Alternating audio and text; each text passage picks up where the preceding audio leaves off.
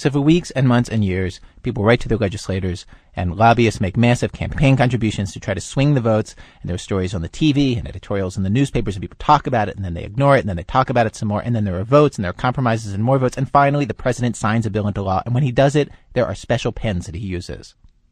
It's the pens that I want to talk about. He uses more than one and then he gives the pens away. And people save these pens for years. Pens. They didn't do anything. You know what I'm talking about here? The, the, the, pen that Lyndon Johnson used to sign the Voting Rights Act, that pen did not give anybody the right to vote. It took the entire political machinery of a huge country to do that. But okay, let's say that you end up with one of these pens. I'm guessing that from time to time, what you do is that you take out the pen and you stare at it and you think a thought that goes along the lines of, this pen was right there. This pen has done something more important than I will ever do. Which is, of course, a distressing thought because, after all, it is just a pen and you are a human being. But put that aside. It's just uncanny. I think that's the word. It's uncanny when something so small, for a moment, for the length of time that it takes to sign a name, can carry the entire weight of history of a nation. Today's radio program is about something small like that that was at the epicenter of a massive social change in our country for a brief moment. From WBEZ Chicago, it's This American Life, distributed by Public Radio International. I'm Ira Glass. As perhaps you know, most weeks on our program we choose some theme, bring you different stories on the theme. Today, instead of doing that, we are devoting our entire show to this one killer story about something very small, something small that helped change something very, very large. It's a story of doctors, of science, of homosexuals, of lucky coincidence and political action, and of the sheer power of good old fashioned face to face schmoozing. Alix Spiegel tells the story. This is the story of a definition. Three single sentences composed of 81 words. It's the story of how this particular definition became another definition. Nine sentences composed of 237 words. Now, according to some parties, this change, from 81 words to 237 words, liberated an entire category of humanity. According to other parties, it undermined the basic family unit, compromised the scientific authority of psychiatry, and, quote, tampered with the basic code and concept of life. Now, I should tell you that I know this story not because I read it in a book or learned it in any class, but because it's one of those stories that my family uses to explain itself. Like most family stories, or anyway, like most stories told in my family, the version I heard growing up was an exaggeration, the relevant family member cast as a conquering hero. The actual story, the story I hope to tell you, is of course much more complicated. But I'm getting ahead of myself.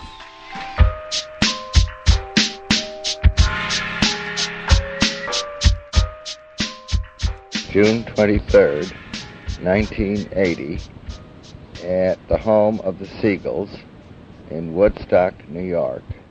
My grandfather, John P. Spiegel, used to say that he was a fish. It's true, most of my memories of him are memories of a body floating face down in the water, slack, communing with his brothers and sisters of the sea. He was a strange man, a doctor of psychiatry who spent months in the desert studying exotic tribes, smoking their drugs, sleeping under the stars, living, he said, like a native. This tape, the tape that you hear running under my voice, was recorded for my cousin Zoe's 12th birthday. She'd gotten a tape recorder as a present and had asked my grandfather if she could interview him. Zoe was a smart kid, but still, only a graduate of the seventh grade, and so my grandfather politely declined.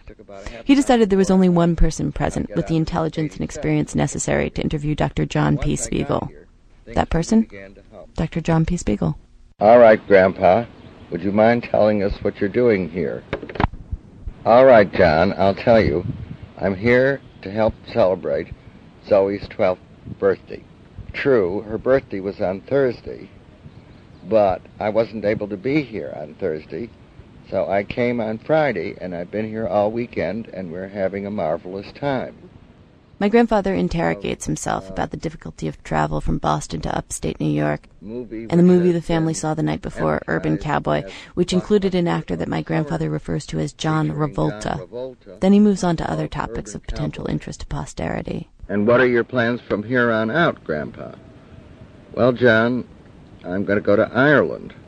I've been asked to testify in a trial being conducted by a gay activist who happens to be a professor of English at Trinity College and who is bringing a suit against the state of Ireland to change the Constitution, which has several extremely repressive provisions uh, forbidding, and condemning, and devaluing homosexuality.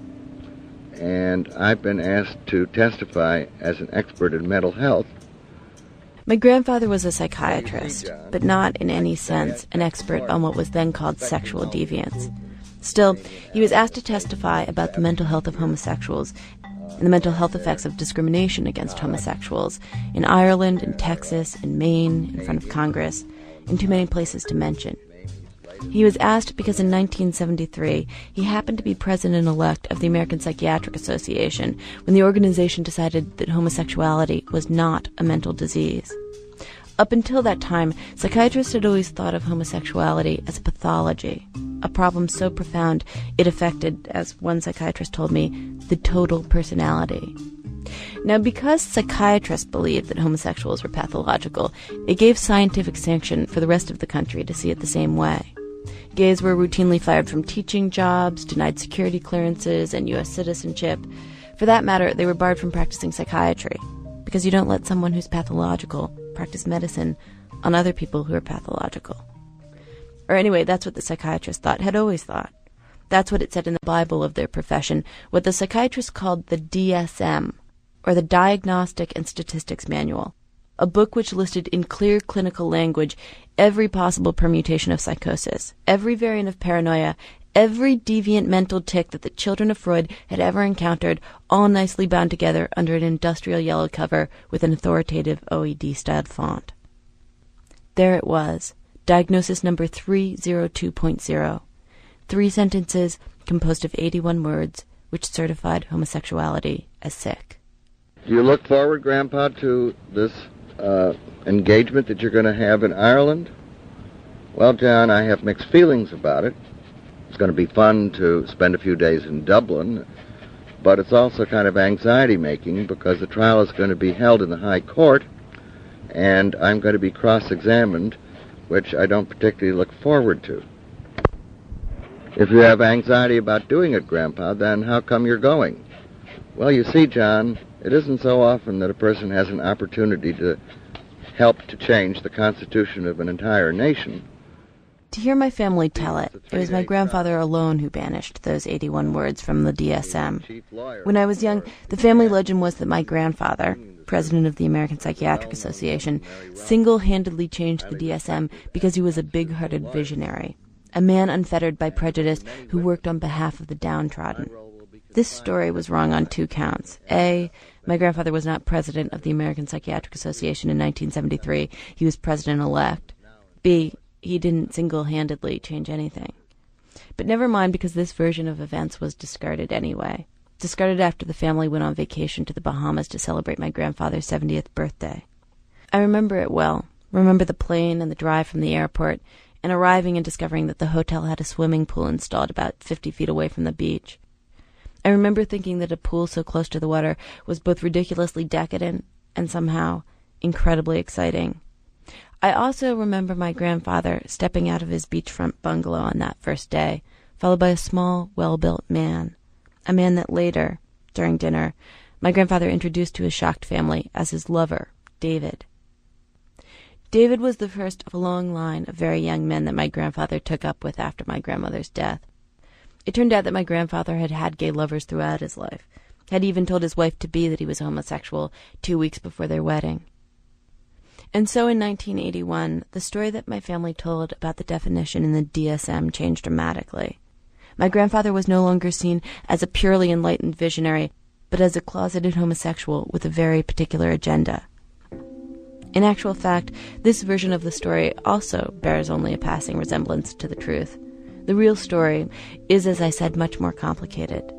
And though it ends in the same place as my family's version, with a world in which it's just a little bit easier for men like my grandfather to come out to their families and friends before they're, say, 70 years old, it's a story in which my grandfather really plays a pretty minor role. Well, Grandpa, why don't you tell us a little bit about the past? Now, John, you know that that's an extremely broad area. As an expert interviewer, you should know better than to ask me a question like that. Would you mind making it more specific? You're right, Grandpa. That was a very pertinent observation. Why don't you begin talking about your past and, and pick up at the point at which you went to medical school?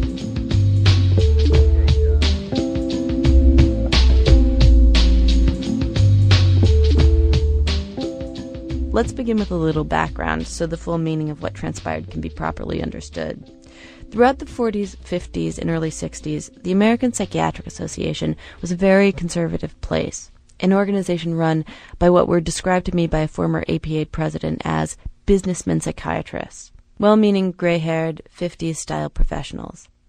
Now, when the 60s arrived, these men weren't particularly interested in weighing in on the issues of the day, on Kent State or civil rights, Vietnam. Then a relatively small group of homosexual activists started making noise about their designation in the DSM. Specifically, the activists rejected the idea that they needed to be cured of their desire. They said that they only needed the stigma of insanity to be removed from homosexuality so that they could get jobs teaching children or practicing psychiatry, basically, so that they could finally achieve equal rights. Now, at the time, these protests didn't make much of an impression on the doctors of the APA. They saw themselves as scientists, and scientifically, there was near universal agreement that homosexuals were at least one donut short of a dozen. I spoke to 10 different psychiatrists who were members of the APA during the time of the redefinition, and I began each of my interviews with the same question. What percentage of the APA believe that homosexuality was pathology in 1970 when this story begins? Oh, well over 90%. In 1970. Oh, I think so. Sure. 95, 98, 99. Even the ones of us who were gay. This is John Fryer. John lives in Pennsylvania now, in an aging Philadelphia mansion with two enormous dogs and rooms filled with elaborately scrolled furniture. This house is a very great distance, both psychologically and physically, from the Kentucky farm where John grew up. John graduated from his Kentucky high school when he was only 15 years old, and by 19 he'd been accepted to Vanderbilt University Medical School. He was one of the youngest students to be trained in psychiatry in the school's history. He was also a homosexual. Now, technically, it was forbidden for homosexuals to practice psychiatry, and John knew that. He had, after all, read the literature, he had seen the research, and he had certainly sat through the lectures. So from the very beginning, I learned that it was pathology. And um, it was very difficult to get over that. Difficult to get over even years later after he became a practicing psychiatrist. Difficult to get over even after he joined the APA and met a number of other gay psychiatrists. So many, in fact, that informally they began to meet each year during APA conventions, a loose underground group which they jokingly titled the Gay PA. These were men who, like John, had made it through medical school without detection and continued to hide their sexual preference except to one another. These were men who, despite their association with the gay PA, never thought to question, even among themselves, traditional psychiatric ideas about homosexuality. No way.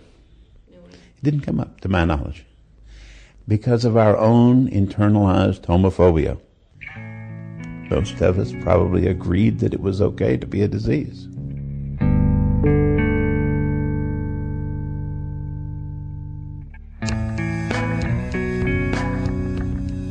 The idea that homosexuality was a form of insanity began in the 19th century, and at least at the time, its designation as a mental illness was actually seen by homosexuals as a step forward. For the previous 2,000 or so years, the Christian world saw being gay as a crime against the will of God. The book of Leviticus declares If a man lies with another man as he would a woman, both have committed an abomination. They shall be put to death, their blood shall be upon them. Then along came the head doctors, and suddenly it wasn't the homosexual's fault. He was just another victim of faulty wiring, or possibly an overbearing mother. The shrinks weren't sure exactly what the problem was, but there was research, a whole bunch of research, from Freud on down. But by the late 60s, when the status of homosexuals became an issue of public debate, the field was really dominated by two New York psychoanalysts. The first was a man named Charles Socarides. I'll talk about him later. The second was Dr. Irving Bieber, an analyst in New York who, at least originally, had no interest in the problem of homosexuality. only became interested after he went to work as a psychiatrist in the Second World War. Irving Bieber is now deceased, but his wife, Dr. Toby Bieber, agreed to talk to me. They would arrest homosexuals in the army. This was in uh, India and in Egypt, where he, he was in the CBI theater. They would arrest them and uh, discharge them dishonorably, mm-hmm. and the others would be hospitalized, something like that. So he got interested in the problem because he would be the psychiatrist who had who would examine these people. Toby Bieber says that during the war, her husband defended homosexuals, protested whenever a gay soldier was arrested or discharged, arguing he deserved treatment, not dishonor. He got into uh, uh, trouble, actually, a bit, in the army. Uh, my husband went in as a captain, and he came out after four years. He was in the army for four years He came out as a captain, and he didn't. Uh, he wasn't promoted largely because of his defense of homosexuals in the army. So he saw himself as somebody who was helping homosexuals. No question about it.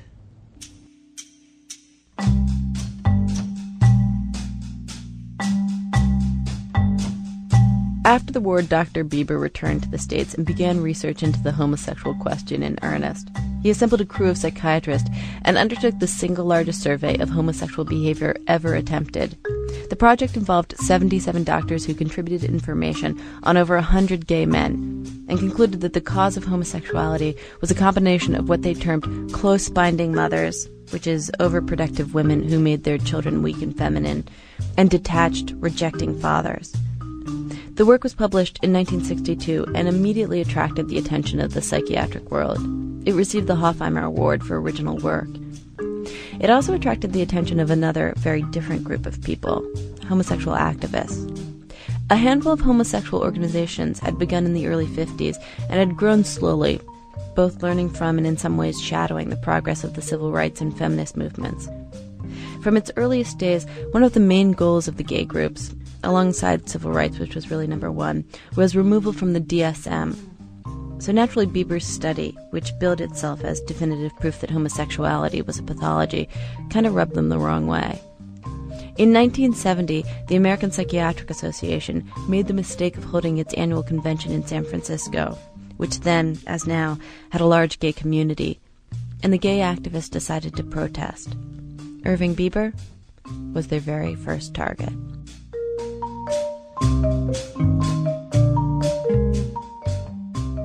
Washington Post, May 14, 1970. The gay liberation and their women allies outshrieked the head shrinkers today and took over an American Psychiatric Association session on sex. Before the morning was over, the 500 psychiatrists who gathered to hear scientific studies on sexual problems demonstrated that they're just as prone to antisocial behavior as anyone else. This lack of discipline is disgusting, said Dr. Leo Alexander, a psychiatrist at the meeting. Then he diagnosed the problem of one of the lesbian protesters. She's a paranoid fool, the doctor said, and a stupid bitch.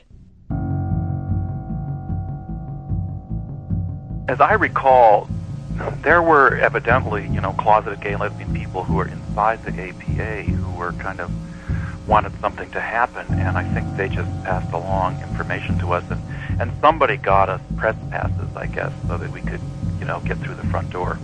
This is Gary Alinder, one of the gay activists who infiltrated the APA convention. He says that while one group of activists stormed a session on behavioral therapy, another combed the halls looking for Bieber. They found him at a panel on transsexuals and homosexuality.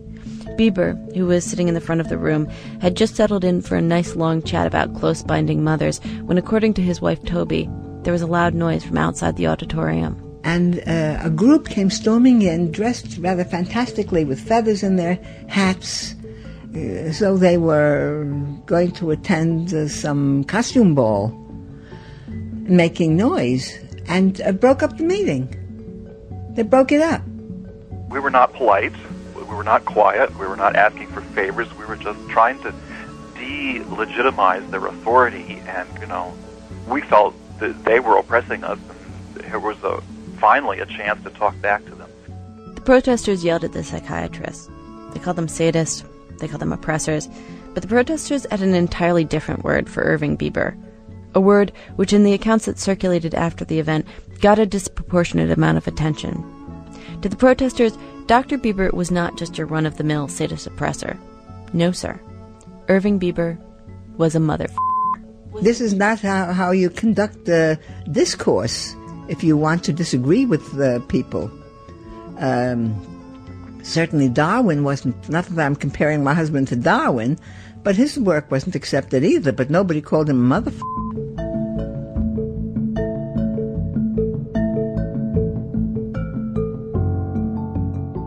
By all accounts, this episode greatly disturbed and hurt Irving Bieber. Like most psychiatrists at the APA, he saw himself as someone who was helping, someone who had devoted his life to helping. All of us did. All of us felt the same way. Which was how? It was dismal to be accused of something that you're innocent of. This is Charles Socarides. Like Bieber, Socarides was one of the most lauded psychoanalysts in the profession, a man who claims to have treated over 75 homosexuals in analysis and consulted with literally 1,000 more. Invariably, the goal of therapy with Socarides was to cure homosexual desire, to transform the patient into a heterosexual through analysis. At the time, this was common practice. There were all kinds of methods, from traditional talking treatment to hormonal enhancement to aversion therapy, where patients were attached to electric shock machines, given gay pornography, and zapped if they demonstrated any kind of arousal. Needless to say, the gay activists considered this treatment, even this goal, barbaric and sadistic, an accusation which simply didn't make sense to Socarides. We only treat people who come to us, seek our help, and uh, beg for our help. And uh, we, we treat them with dignity and with tact and with uh, loyalty, the same way we treat any other patient. So, first place, to say you are harming the homosexual was untrue. They even brought up that there are more suicides of people in treatment. That's not true. But it wasn't just Socarides and Bieber who were uncomfortable with the accusations and demands of the gay activists. Most of the closeted psychiatrists of the gay PA, like John Fryer, the gay psychiatrist you heard from earlier, were also disturbed. I, frankly, at the beginning, remember the sense that I was embarrassed by it and that I wished they'd shut up. None of us were there. No.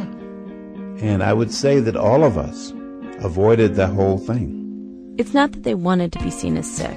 It's just that they knew their colleagues, or anyway, they thought they knew their colleagues, and believed that the psychiatrists of the APA would never change the definition. Most of us didn't think this would happen, that the nomenclature would be changed. And I thought that it was just a, a fool's errand. What John didn't fully appreciate was that there were forces at work. Forces at work deep inside the APA.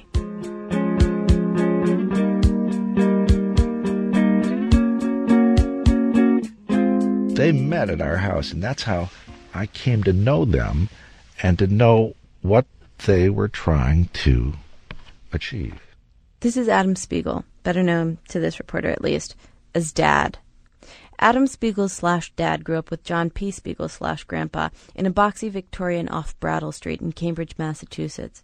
By the early 70s, Dad had moved out of this house to his own house in Baltimore, Maryland, but he still came back regularly for holidays. And often during these visits, he would find, gathered around the kitchen table of his childhood home, a group of men that my Aunt Mamie dubbed the Young Turks. The Young Turks were all psychiatrists, all members of the APA, and all liberal minded Easterners who had decided to reform the American Psychiatric Association from the inside. Specifically, they had decided to replace all the gray haired conservatives who ran the organization with a new breed of psychiatrist. More sensitive to the social issues of the day, with liberal opinions on Kent State, Vietnam, feminism. They figured that once they got this new breed into office, they could fundamentally transform American psychiatry. And one of the things this group was keen to transform was American psychiatry's approach to homosexuality. And so they gathered around my grandfather's kitchen table. Over the delicate grain flowers of my grandmother's china, they'd discuss offenses and defenses, map strategy. The meetings, I thought, were all in great good spirits. They all sat around rollicking with laughter about what they were planning to do. And uh, they were serious, but they were also able to take a look at themselves. And it was just a small kind of cohort group that seized the moment to put across a huge, what, something on the 18,000 American shrinks of the APA.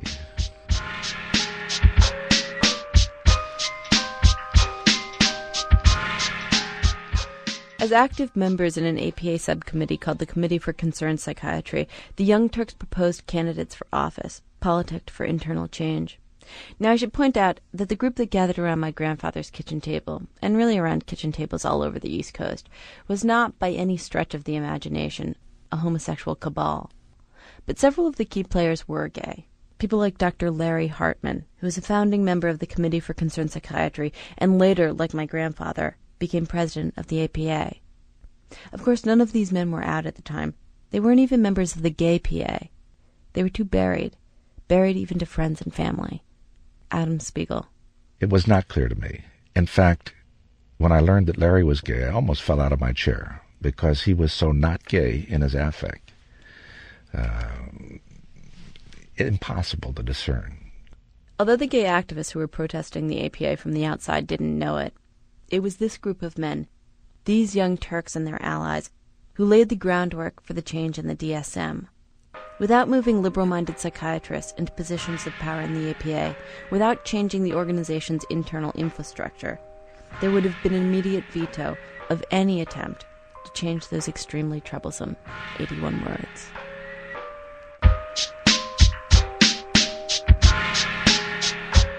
Coming up, the scientific evidence that homosexuals might not be sick, and how a party in a Hawaiian bar can change everything. Alix Spiegel's story continues in a minute from Chicago Public Radio and Public Radio International when our program continues.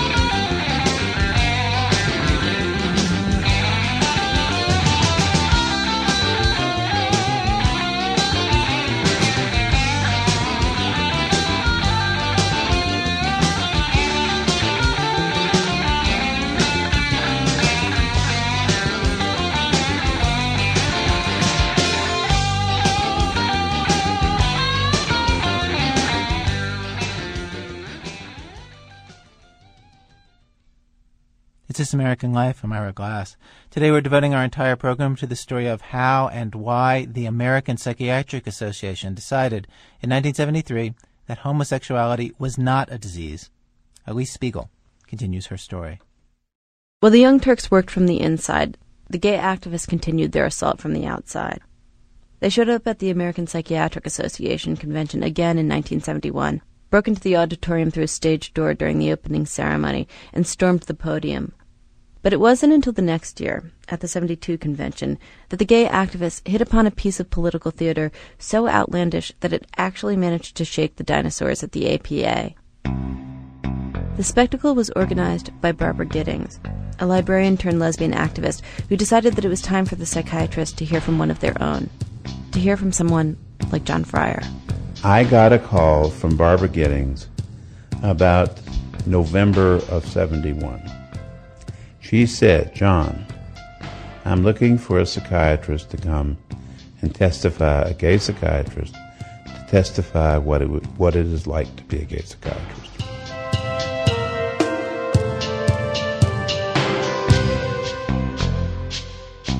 The call from Barbara Gittings came at a particularly awkward moment in the life of John Fryer. He had recently been dismissed from his position as a resident in psychiatry at the University of Pennsylvania because his boss suspected he was gay. He was fired from another hospital in Philadelphia for the same reason. John had applied for other positions, professorships at a variety of universities, but the rumors of his sexual preference followed him, and so he was turned away. More than anything, John wanted to teach, and he definitely didn't want to do anything that might jeopardize his ability to get a faculty position. My first reaction was, no way. But she planted in my mind the possibility that I could do something. And that I could do something that would be helpful without ruining my career. John told Barbara to find someone else. But four months later, Barbara called back. She had tried, she said, to find another gay psychiatrist, but no one would take the chance. And so Barbara Gittings offered John Fryer a compromise. They, she and John, would create an alternate personality, a disguise so fantastical that John's own mother wouldn't know him if he sat in her lap. They would call this creation Dr. Anonymous. And as Dr. Anonymous, John would address the members of the APA at the 72 convention in Dallas. He would be given a hotel room to change in and a microphone to disguise his voice. All his expenses would be paid for. John told Barbara he would do it. Then he called a friend. My friend, who was in drama, and I talked about what would be the most effective disguise. And you may or may not know this, but if you wear clothes that are much too large for you, you look much smaller than you are. So we made arrangements to rent a large and very flamboyant tuxedo. We then decided that the best way to do my head was an over the head rubber mask. It was a Nixon mask that we distorted so that you couldn't even see it was Nixon.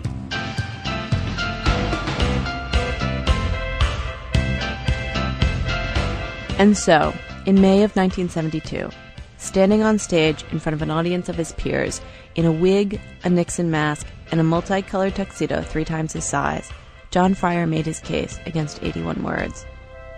He explained to his fellow psychiatrists how these words had harmed him and others like him. As he did this, he glanced occasionally at a man sitting just a few feet away from him in the front row. It was the man who had fired John from his hospital position several years before.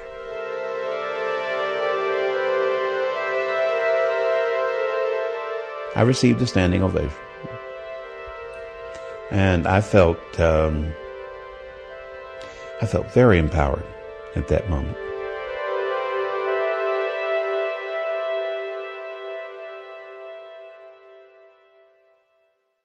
It was around this time, fall of 1972, that the Young Turks saw the first fruits of their labor. One of their candidates for office, a man named Alfred Freedman, was elected president of the APA.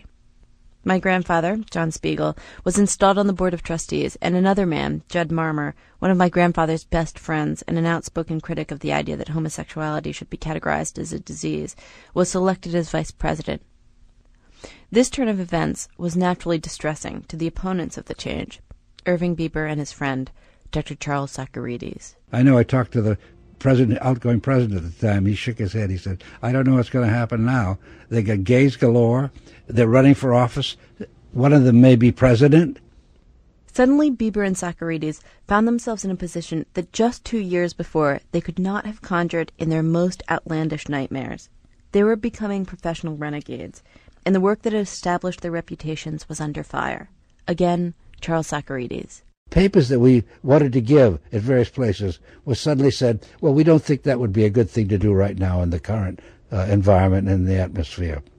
It wasn't just professional rejection. Personally, Bieber and Socarides had become targets. Angry gay activists followed them around, protesting every paper. There were threatening phone calls late at night and obscene messages scratched into the paint of department bathroom stalls. All kinds of things that you're killing the gay man, that you're that uh, you're persecuting us, you ought to be dead. I mean, things like that, all kinds of death threats. I went to Kansas City one day, Topeka. One of my friends said, I have a gift for you. And so he, he gave me a package. It was a gun. He says, Charles, he says, you're really going to have to defend yourself. Of course, I never used it. But you felt like carrying it around as people followed you to a meeting and, and, and raising ter- terrible threat calls. Socarides never took the professional criticism of his work seriously. A true believer in the psychoanalytic method, Socarides felt his research was sound and that he was, as he told me, doing God's work. My views were the most solid clinical and theoretical studies on homosexuality, describing its origin, its course, its therapy, its symptoms. Most of the guys had never seen a homosexual. They never delved into his unconscious material or his dream material or his transfers. They don't know what goes on in the mind of a homosexual. All they see is the homosexual who appears quite normal, but underneath they don't know the dynamics and the meaning of his inability to approach a woman, the pathology behind it.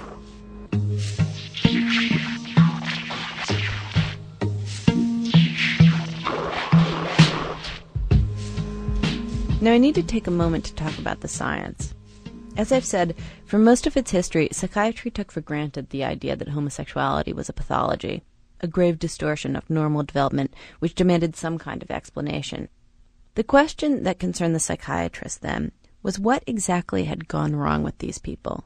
Was it the mother? Was it the father? Was it frustration in the Oedipal phase? Or simply an excessive preoccupation with one's own genitalia? A lot of very intelligent men with years of university education and walls full of calligraphied certificates spent countless hours trying to pin down exactly who or what was to blame. Which was pretty much the state of affairs until Evelyn Hooker met Sam Fromm. Evelyn was a psychologist at UCLA, and Sam was her student. He was also a homosexual. They started spending time together in the mid 40s, and Sam introduced Evelyn to his group of friends, most of whom, like Sam, were gay. Now, as I said, everyone in this particular group was homosexual, but curiously, none in the group was in therapy. They were all very well adjusted young men who utterly failed to conform to the traditional psychiatric image of the tortured, disturbed homosexual. This, naturally, got Evelyn thinking.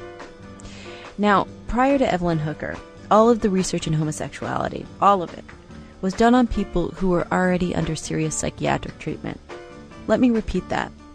In the history of psychiatric research, no one had ever conducted a study on a homosexual population that wasn't either in therapy or prison, a mental hospital, or the disciplinary barracks of the armed services.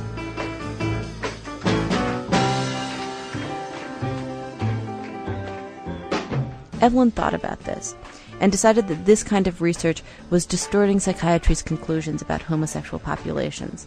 To test her theory, Evelyn came up with an experiment. Through her former student, she located 30 homosexuals who had never sought therapy in their lives and matched those homosexuals with a group of heterosexuals of comparable age, IQ, and education. Evelyn then put both groups through a battery of psychological tests, including a Rorschach test, the famous ink blot test. After disguising her subjects, Evelyn gave the results to three experienced psychiatrists and asked them to identify the homosexuals. She figured that if homosexuals were inherently pathological, the psychiatrists would be able to pick them out easily. But the judges were completely unable to distinguish the homos from the hats. Equally important was the fact that the judges categorized two thirds of both the homosexuals and the heterosexuals as perfectly well adjusted, normally functioning human beings.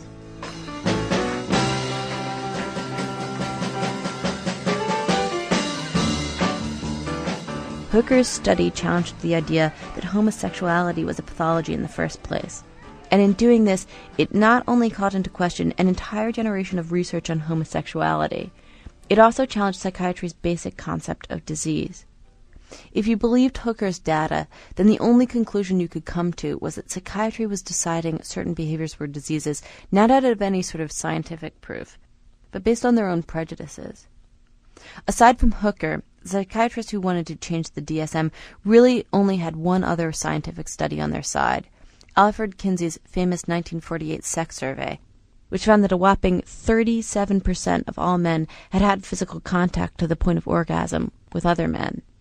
A finding which, besides shocking the hell out of 63% of the American public, seemed to suggest that homosexual acts were too common to be considered a disease.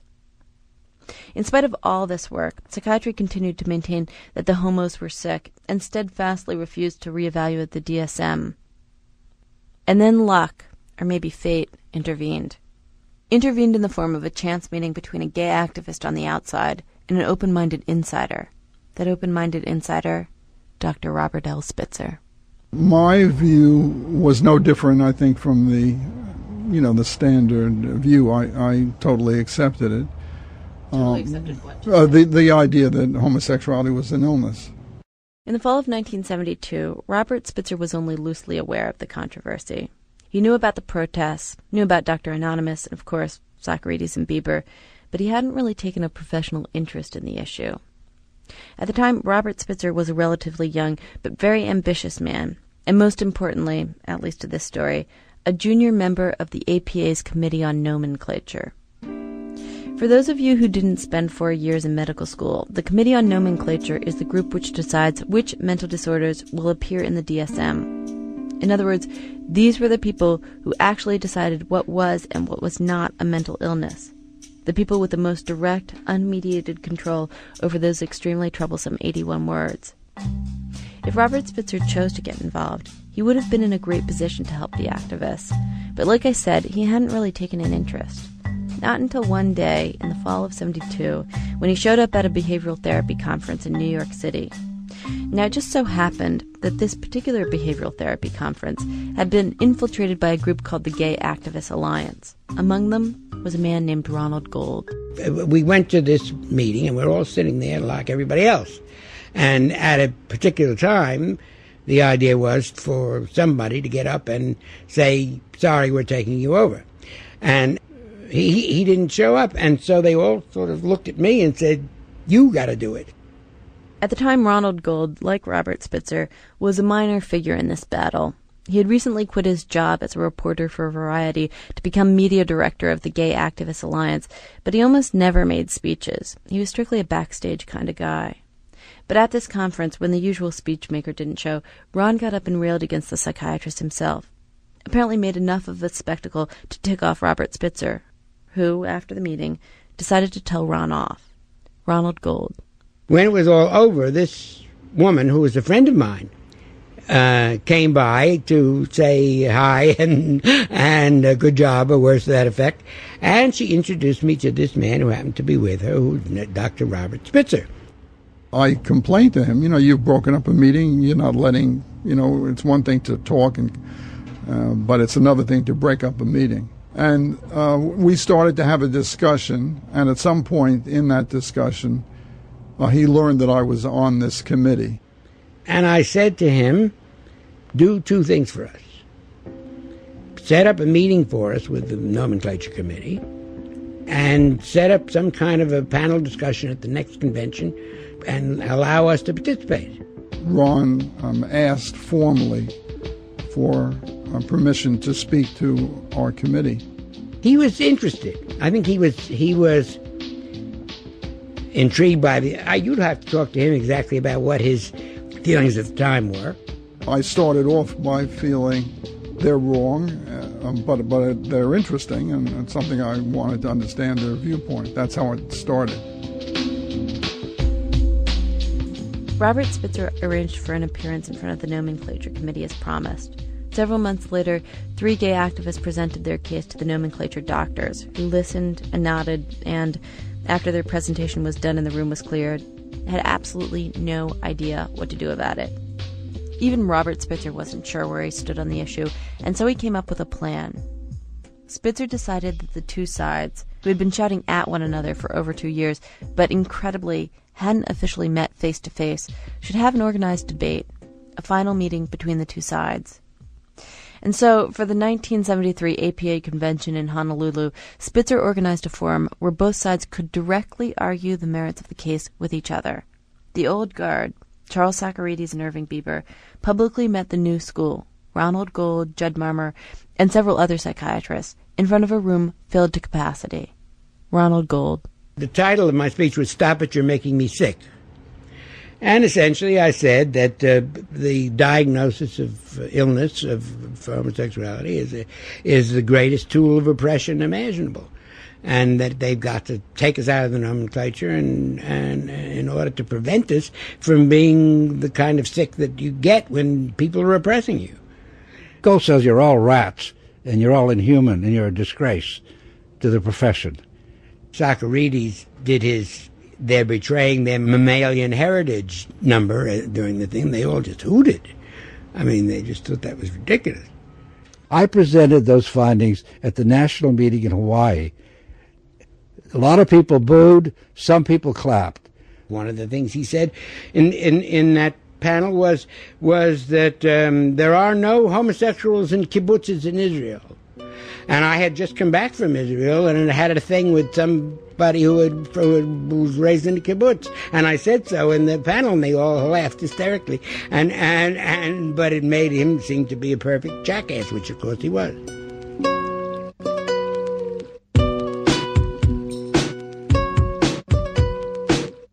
But an equally important performance that day, the performance which, at least according to Ronald Gold, finally convinced Robert Spitzer to sit down and redraft the 81 words in the Diagnostic and Statistics Manual was not the exchange between Ron and Charles Socarides in front of the psychiatrists of the APA. It didn't even take place in the upscale beachfront hotel in which the conference was stationed. No, it took place in a bar later that night, in one of those campy Hawaiian lounges with bamboo furniture, grass skirted waitresses, and a three paged menu of exotically colored drinks. This is where the Gay PA had decided to hold its annual party. Naturally, after his speech at the conference, Ron Gold got an invitation. I got invited to this party. Uh, but I was told, you know, keep it all very quiet and don't say anything and, and just come to this bar and we'll all be there. So I decided to invite Spitzer to come to this because he had told me essentially that he didn't know any gay psychiatrists and was, wasn't quite sure there were any. And I said, you just come along. Ron warned Spitzer not to say anything. He was instructed not to speak or stare or indicate in any way that he was anything other than a closeted gay man. But once he got there and saw that the head of the Transactional Analysis Association and the and the guy who handed out all the training money in the United States and the um, heads of various prestigious psychiatry departments at various universities were all there, he was uh, he couldn't believe it, and he and he started asking all these absolutely dim-witted questions. Uh, uh, oh, I can't even remember, but questions that no gay person would ask. At the time, the members of the Gay PA were still completely hidden. They hadn't been active in the struggle to change the DSM. They were too fearful of losing their jobs to identify themselves publicly. So when Robert Spitzer, an obviously straight man in a position of power at the APA, appeared at the bar, the men of the Gay PA were completely unnerved. So um, the Grand Dragon of the Gay PA, whoever he was, I can't remember now, came up to me and said, "Get rid of him! Get out! Get him out of here! You you got to get rid of him." And I said, "I'm doing nothing of the kind. He's here to help us, and you are not doing anything." And that's when it happened. There in front of Robert Spitzer and the Grand Dragon of the Gay PA. There in the midst of neon colored drinks and grass skirted waitresses. A young man in full army uniform walked into the bar. He looked at Robert Spitzer, he looked at Ronald Gold, he looked at the Grand Dragon of the Gay PA. And then the young man in uniform burst into tears. He threw himself into Ron's arms and remained there, sobbing. Well, I had no idea who he was. It turned out he was a psychiatrist, uh, in, an army psychiatrist who based in Hawaii, who had, was so moved by my speech, he told me, that he decided that he had to go to a gay bar for the first time in his life. And somehow or other he got directed to this particular bar and saw me and all these gay psychiatrists, and it was too much for him. He just cracked up. And it was a very moving event. I mean, this man was awash in tears. And I, it, I believe that that was what decided Spitzer right then and there, let's go. Because it was right after that that he said, let's go write the resolution. And um, so we went back to, to Spitzer's hotel room and wrote the resolution. Right then, that night? Right that night.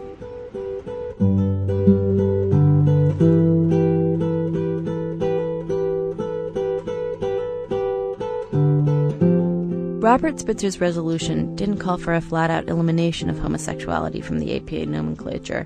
He didn't think that the psychiatrists of the APA would approve an outright deletion.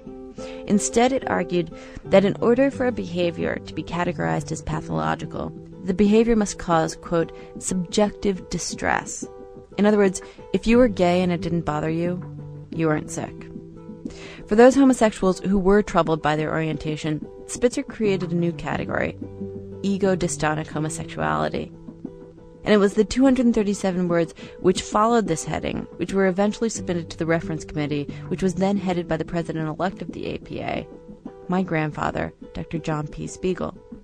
Once the reference committee endorsed the change, it was sent to the board of trustees and the president of the APA, Dr. Alfred Freedman, one of the newly elected APA officials whose candidacy for office had been contrived and supported by the Committee for Concerned Psychiatry, and the Young Turks who sat around my grandfather's kitchen table.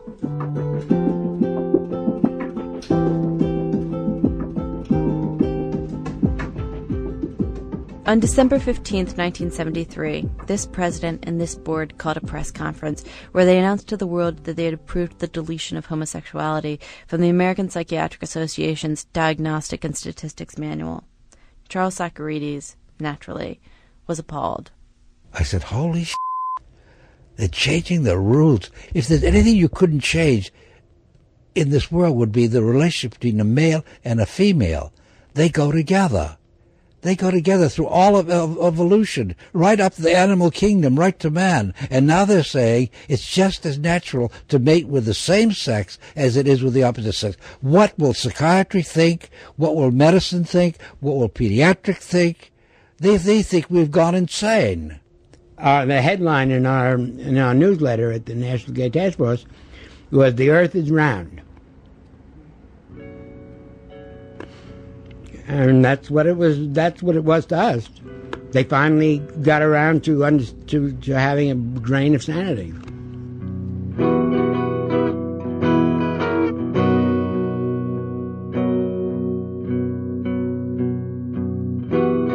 So that's the story of how 81 words became 237 words. That's the story of a definition. The whole episode caused quite a crisis of conscience in psychiatric circles. Even today, you find opponents of the change who believe that the APA caved to political pressure, and proponents who claim that anyone who opposed the change was blinded by social prejudice. In other words, each side continues to charge the other with being unscientific. Ronald Bayer is a public health historian at Columbia University who's written a history of the change in the DSM and how psychiatrists view homosexuality. The interesting thing is, in a debate like this, is both sides wrap themselves in the mantle of science, and both sides charge that the other side is being unscientific. That is just the nature of these controversies. But the fundamental question of whether or not homosexuality is a disease, it seems to me, is not a scientific question. It's a moral question, Ronald says. It would certainly feel more secure to say there is a scientific answer to our deepest moral questions because then we could use the kind of the rod of science to beat back those we don't agree with. But I don't think we have that option.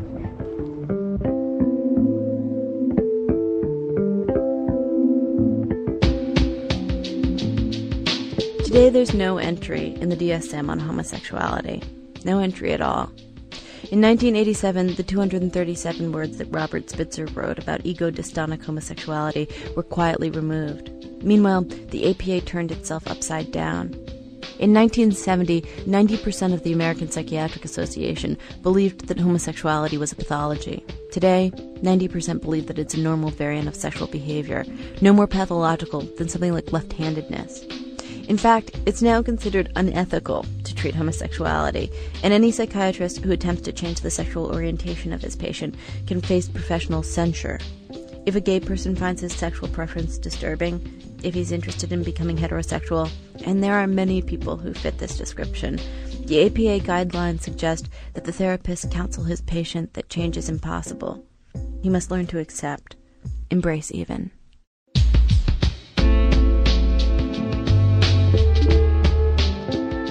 My family always told me that my grandfather single handedly changed the DSM. But what's striking is all the different forces that had to be in place in order to make this happen. It took both Evelyn Hooker and Dr. Anonymous, John P. Spiegel and Ronald Gold. People on the outside, people on the inside, and people at every point in between. The change happened partly through scientific debate, and partly simply because psychiatrists got to know gay men.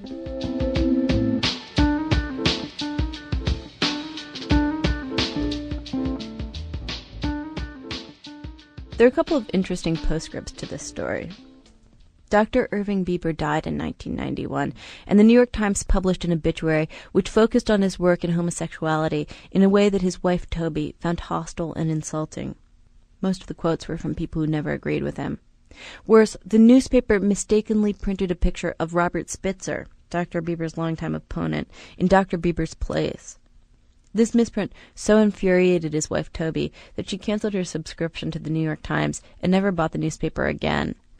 When she wants to find out what's going on in the world, she says she watches television.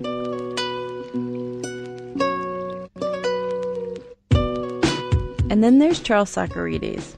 Dr. Socarides continues to teach and practice psychiatry, but his views on homosexuality have damaged his position in his profession.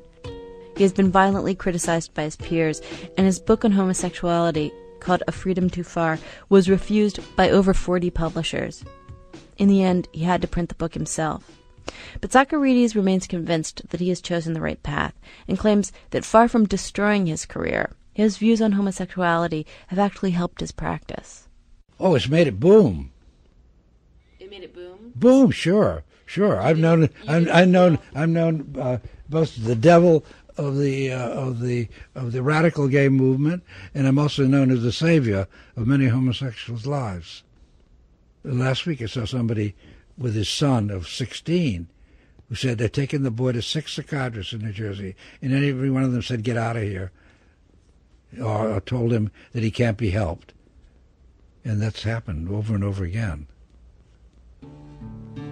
I've had a lot of uh, terrible words uh, against me, but my patients would tell you differently, any one of them. One of the homosexuals who does not speak against Socarides is his eldest son, Richard Socarides a lawyer who served as an advisor to the Clinton administration on lesbian and gay issues, and who helped to organize, among other things, a White House conference on HIV and AIDS. Dr. Charles Socarides has told reporters that he wonders if he failed his son, Richard. That's the word he used failed. Dr. Socarides believes his own theories, and therefore believes that he is in some way responsible for his son's sexual orientation. A few years ago, his son Richard told the press, quote, our relationship is quite strained, but is a relationship nonetheless.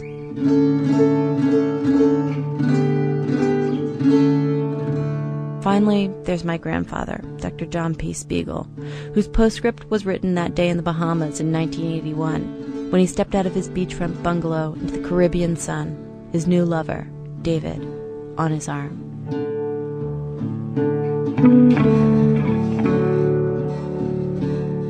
Thank you very much, Grandpa. That was very interesting. I hope it's as interesting to listen to as it was to conduct the interview with you. End of interview. Bye bye. Alix Spiegel reporting from New York.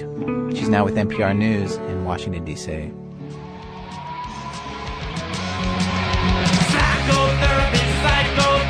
Special thanks today to Martin Duberman, whose memoir Cures details what it was like to be a gay man undergoing therapy for homosexuality for a decade.